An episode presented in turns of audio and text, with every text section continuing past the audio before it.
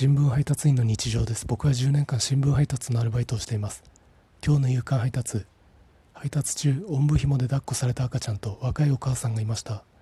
おんぶ紐は後ろで背負うタイプじゃなくて前で抱っこするバージョンのおんぶ紐です。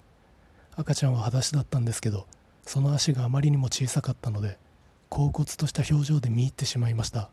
そしたらお母さんと目が合ってこれは僕の憶測なんですけど